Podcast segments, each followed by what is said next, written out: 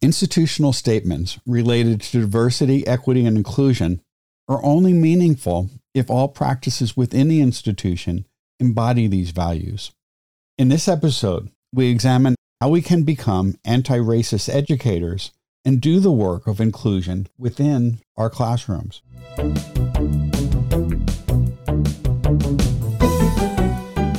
Thanks for joining us for Tea for Teaching, an informal discussion of innovative and effective practices in teaching and learning.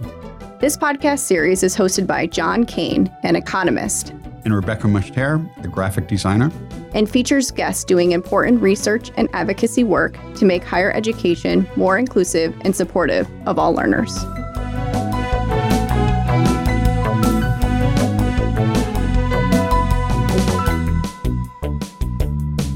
Our guest today is Gabriela Torres.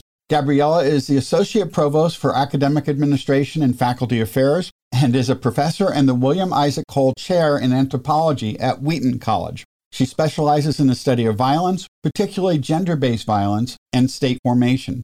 At Wheaton College, she teaches courses in medical anthropology, global health, violence against women, and Latin America and Latinx studies. She is also the author of a chapter in Picture Professor, edited by Jessamyn Neuhaus. Welcome, Gabriela. Thank you for having me.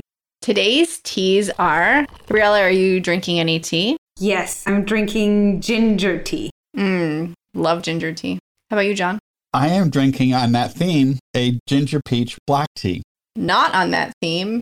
I'm drinking blend called Eight at the Fort. You ate at the fort? No, like the number eight. It's a blend. What does that have? I don't know, but it's tasty. Is there some gunpowder green tea in there or something? I don't know what the eight are, but it's a good blend. It tastes yummy. We've invited you here to discuss your chapter in Picture Professor entitled Beyond Making Statements The Reflective Practice of Becoming an Anti Racist Educator. Could you tell us a bit about how this chapter came about? Sure. This chapter came about when I was working as director for our Center for Teaching and Learning, which is the job I did before my current job as associate provost. And during that work, we experienced the George Floyd murder, and our faculty were really impacted and wanted to think about how we could do something different. And what we found as CCTL directors was that there really wasn't a lot of really basic how to how do you go about thinking about changing your pedagogical practice really at the level how do you start thinking about what teaching is about? What is the purpose of teaching? Who are you teaching for? Is it possible to have any redemptive practice in your teaching? Are there harms that we're doing through expected notions of I need the students to give me this assignment at this time. I need the students to achieve this level, this assignment. I need the students to do this because this is the way that the expectations have been set for my discipline. And I think professors, our institution, were thinking could there be harms associated with these expectations that are taken as a fact and aren't really questioned? So thinking about how do we start from scratch is where this chapter got started. And the idea of reflective practice being at the center came from the common readings we were doing on what does it mean to engage in anti-racist practice and that anti-racist practice really has to start with thinking within ourselves how do the things that i do in my classroom and outside of it contribute to entrenched inequalities in higher ed? What is my responsibility in terms of changing those entrenched inequalities? And so those were all the kinds of questions that we began with. If you were going to make suggestions to faculty about getting started, about having those conversations with themselves about what teaching is, what are some of the ways that we get started in this work? I think we need to look at expectations. Who do we expect is in our classroom? And what characteristics we attribute to that person who we think is in our classroom, that generic person who we're teaching to. So that's one area that we really need to question. And the kinds of questions we need to ask are Is there a gendered and race expectation for the person I assume I'm teaching in my classroom? And where might those expectations have been set for me? Have I even asked myself this question? And that's one area of questions you can start thinking about. Another area of questions you can start thinking about is content. So, where does the content in, let's say, in my case, Introduction to Anthropology, where does the content for Introduction to Anthropology come from?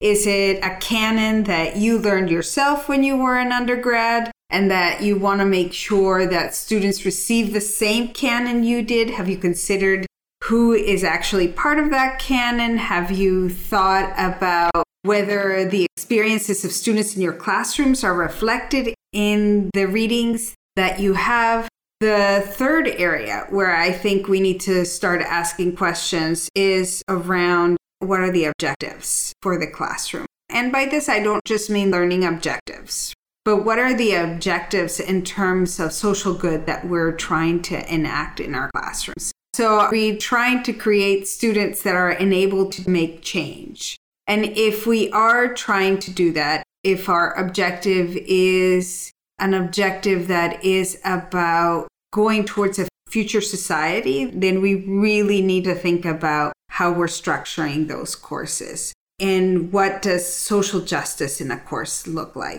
I think it's really easy to say to colleagues, you should have more authors of color in your syllabus, or you should make sure that you discuss underrepresented groups as part of the content. But I think that doesn't get you to the reflection that's really needed to think about what is our role in higher ed in terms of the social good that higher ed is meant to have. And actually, probably the reason why many of us got into these jobs in the first place, so that we could actually educate the next generations. And so I think thinking of anti racism as a reflective practice gets us further than just thinking of anti racism as a sort of simple retooling that we're doing really almost for performative purposes. As a designer, what you're saying is really resonating because it reflects some of the design framework that I've even been talking to my students about recently is like you're probably not the audience. So who is the audience? And they're not some imaginary fake person with fake value system. They're the real people that have real goals and they're definable in a way. And I'm also hearing a philosophy that I like to talk to students about, which is do no harm. I'm hearing like that resonating when I'm thinking about some of the things that you're saying.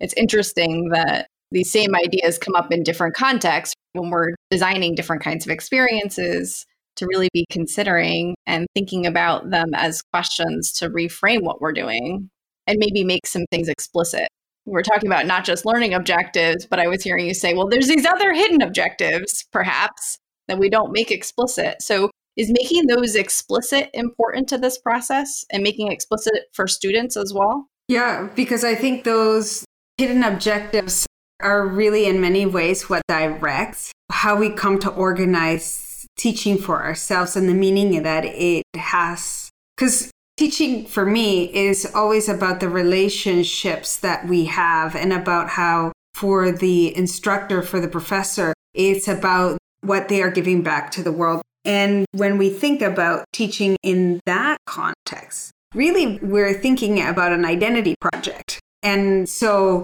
often we might be engaged in an identity project in practice that is maybe not the identity project we thought we were engaged in. So when we were working in our Center for Teaching and Learning and we would ask colleagues to think who is the expected student in your course, it became clear that for some colleagues, they actually had a pretty precise picture. I teach in liberal arts college in New England, so they thought that their student was 18 to 21 that they tended to come from New England, that they tended to be middle class. And so, if that's who you're teaching towards, then you're probably ignoring a lot of needs that students who don't come from those backgrounds might be having. Or you're not even considering the learning differences that students who come from those geographic backgrounds and class backgrounds might have,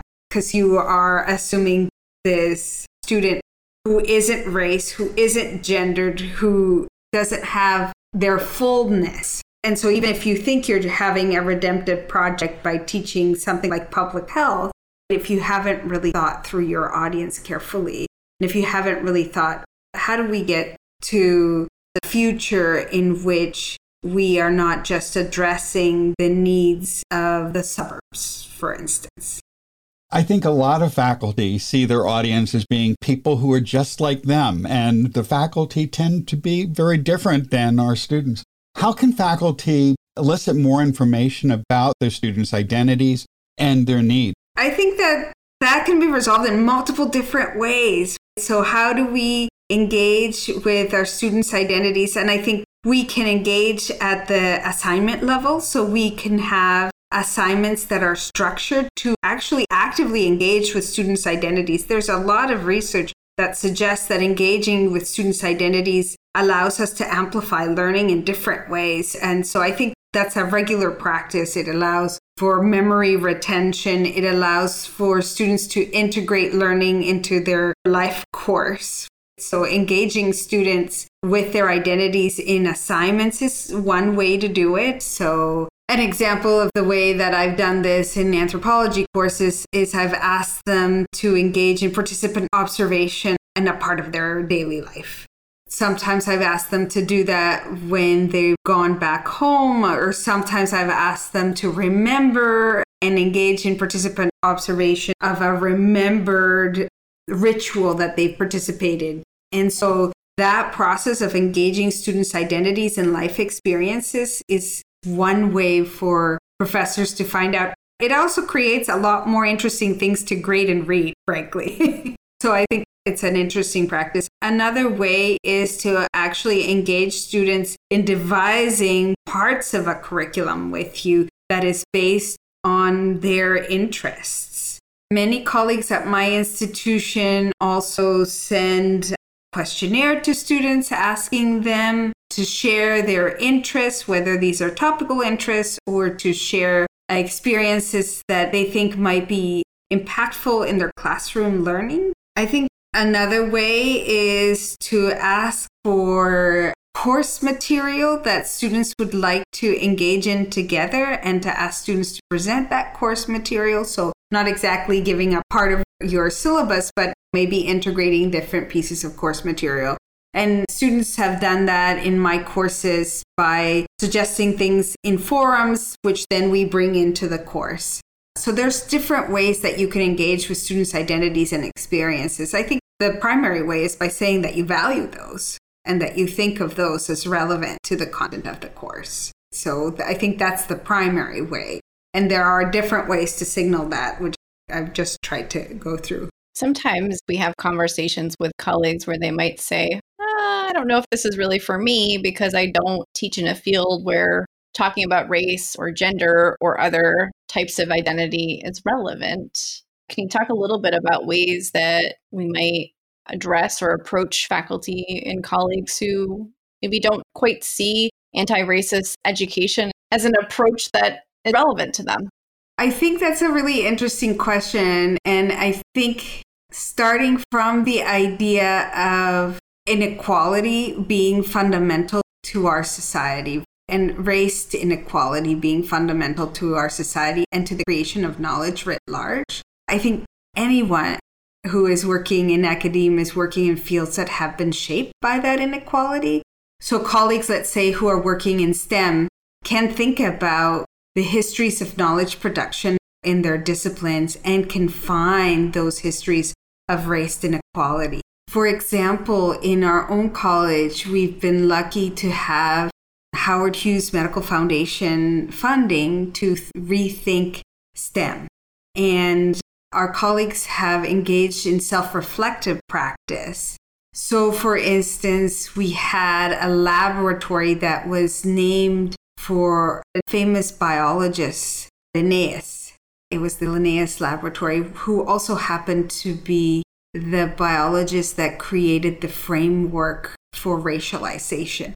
And when our colleagues began to look at the production of knowledge and at something that they felt was central to their canon but was also central to racial hierarchies. They thought, oh, well, perhaps the naming of this laboratory as the Linnaeus Laboratory is not the intention that we had in highlighting the history of our knowledge production and making it central to this lab. So I think it's always part of the history of knowledge production in any discipline. I mean, certainly in design, it is.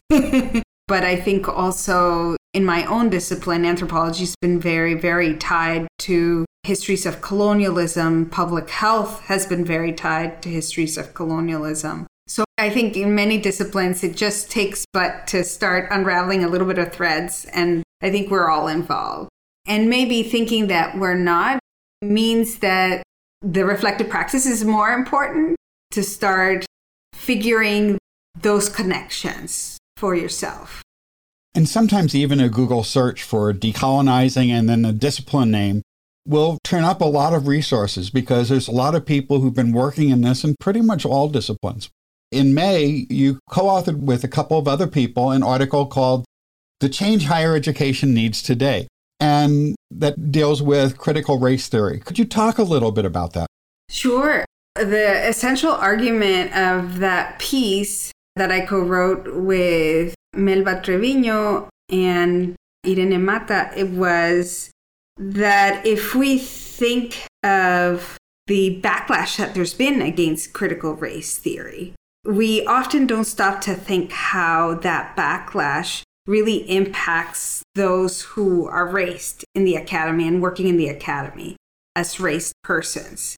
We often don't stop to think about how colleagues who are working on, let's say, Latinx literatures are impacted by the constant backlash against critical race theory. And in fact, there are colleges and universities that, instead of thinking about it, have attached themselves to the bandwagon of trying to suffocate critical race theory as, as something that might be dangerous or problematic. And we argued that instead, actually, if higher ed is truly going to become anti racist, we need to actively incorporate critical race theory and the persons who are de facto assumed to espouse the beliefs of critical race theory. Certainly, not every person of color in academia would agree with critical race theory, but they're assumed to. And so what does radical inclusion of persons of color in academia mean? It probably means an acceptance that we do need to think about those race bodies that we work together with. So that is what we were trying to argue. And we were trying to argue that based on our experience developing a mentoring program for faculty of color in New England. And unlike colleges and universities in the South, there are very few faculty of color comparatively in New England institutions. And so we've created an interinstitutional program to support each other in persisting and thriving. Can you talk a little bit more about mentorship and its relationship to this work more broadly?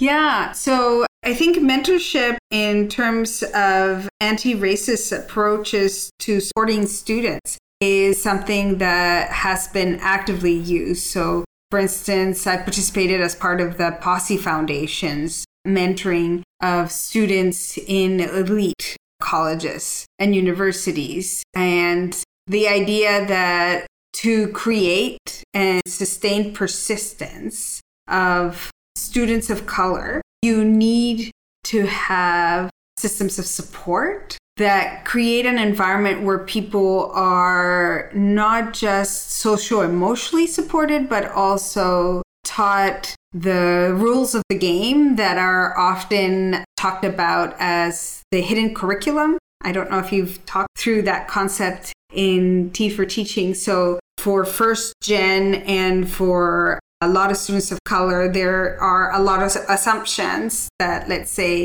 my children who have grown up in New England and have half of their friends going to college, they already know that when you go to college, you should talk to your professor, go to office hours, you should ask for a syllabus a lot of first gen students, a lot of students of color don't know those very basic how do I engage with even knowing where the rules are located. And so mentoring for students has always been a part. It is also a part for the persistence of faculty from first gen backgrounds and faculty who are faculty of color.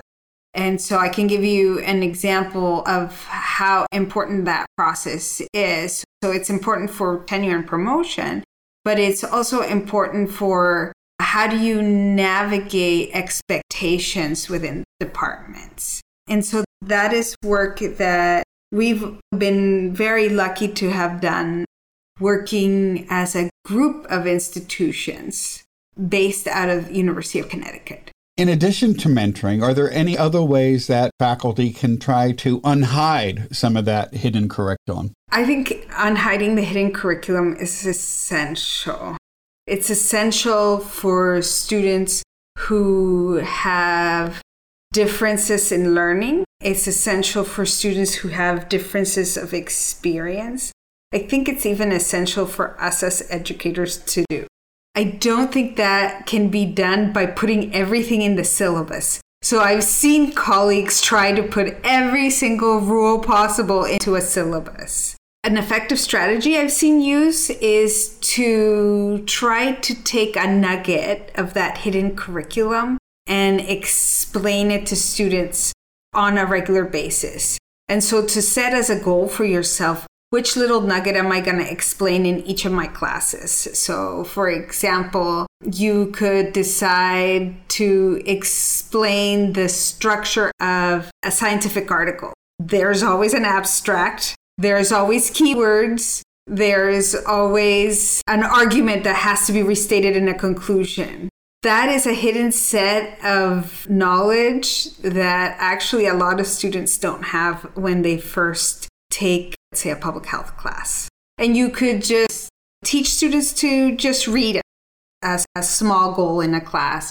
Or you could teach students that they can get help from a librarian to find out how to put in the best search terms. So you could bring in a librarian into your class and have them do a little bit of show and tell of how effective knowing the right search terms can use.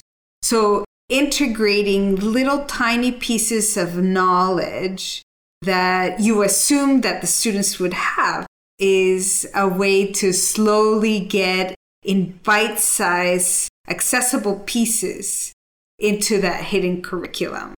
In a just in time format so that when it's relevant and salient, students are getting access to the information they need. I think that's the most effective way I've seen it done. I always start with the idea that the syllabus is your contract. And then we talk about what's your contract? What does that mean? And I think that that is a really important way to also show students. So, to tell students about the kinds of relationships that they were involved in. So, as a cultural anthropologist, students don't often think about the kind of relationship they're involved in in a course with a professor. So they might be pretty nervous with a professor, they might be pretty dismissive with a professor, but they don't realize that when they enter into a course, they enter into an agreement to provide a certain set of things to the professor and to have the professor provide a certain set of things for them. So, just even that basic here's the relationship that we're in is a really important part of what it means to make the hidden curriculum visible. And I was thinking not only in terms of helping students learn how to read scientific articles, which is something they've never done before, the same might be true in certain types of writing assignments where some students will come in with preparation in those areas, others won't. And just providing the structure that Viji Sathy and Kelly Hogan often talk about to support students who haven't had that exposure earlier can make a big difference, I think. Yeah, absolutely. That is such important work in terms of how do we engage in assignments. One of the effective ways that I've seen as well is to, if you're going to be using an assignment regularly, is to work with student educational partners. So Our current director of our teaching and learning, Dion Bryant, has begun a program where we have student educational interns in some courses where they can test assignments, where they can act as consultants with the professor. That is a really good way for professors to also engage. This is work that has been done for a really long time at Bryn Mawr, and which is also outlined in the Picture a Professor volume. And so I would suggest people have a look at that chapter as well. As part of this work, institutions make all kinds of statements. We've got DEI statements, we've got strategic plans around diversity, equity, inclusion, we've got justice missions at our institutions that often feel separate from our work as teachers. And so, what role do teachers have in this work, or what role do our classrooms have in this work? The title of the piece was really reacting to the performativity that surrounded the post George Floyd moment, where businesses and certainly higher ed institutions were making statements.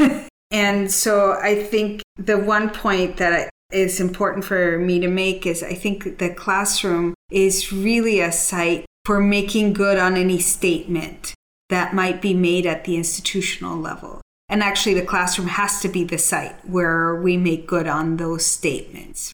So, thinking about the work that as professors we might do in the classroom as not untied to those statements, but as actually the space in which we are able to effectively deliver on those statements. So, that as faculty members, were essential parts of any anti racist agenda that our institution has said it holds. And then I think faculty members need to hold their institutions accountable. So if they are unable to support students or present the curricula that they need to, so for example, they have insufficient OER materials to make the content that they're using accessible and they want support for their institution to develop OER materials or need different kinds of resources in their libraries, I think that professors do need to think of their role as saying, I'm trying to make this effective in my classroom, and we're going to need to be resourced in this way. So I think tying yourselves to institutional aspirations that are located within those diversity and equity statements is really important. So we always wrap up by asking, what's next? I think what's next is why I moved to this particular role as the associate provost. And that is to think about the complicated nature of resourcing diversity and equity work. So, diversity and equity work is often an aspiration, but not a resourced one. And so, thinking about what's next for me is trying to enact that change by creating the policies and support and follow up that we need to truly take on the work of equity in higher ed beyond those statements. And so I guess in complementing the accountability that I think faculty members should hold their administrations to, I think what's next for me is trying to be a partner in that from the administrative end. Important work to be done for sure. Well, thank you for joining us. We've very much enjoyed talking to you, and we hope we'll be talking to you again. Thank you so much. Thank you for doing this tea for teaching. It's been a lot of fun. Yeah, thank you so much for sharing your expertise.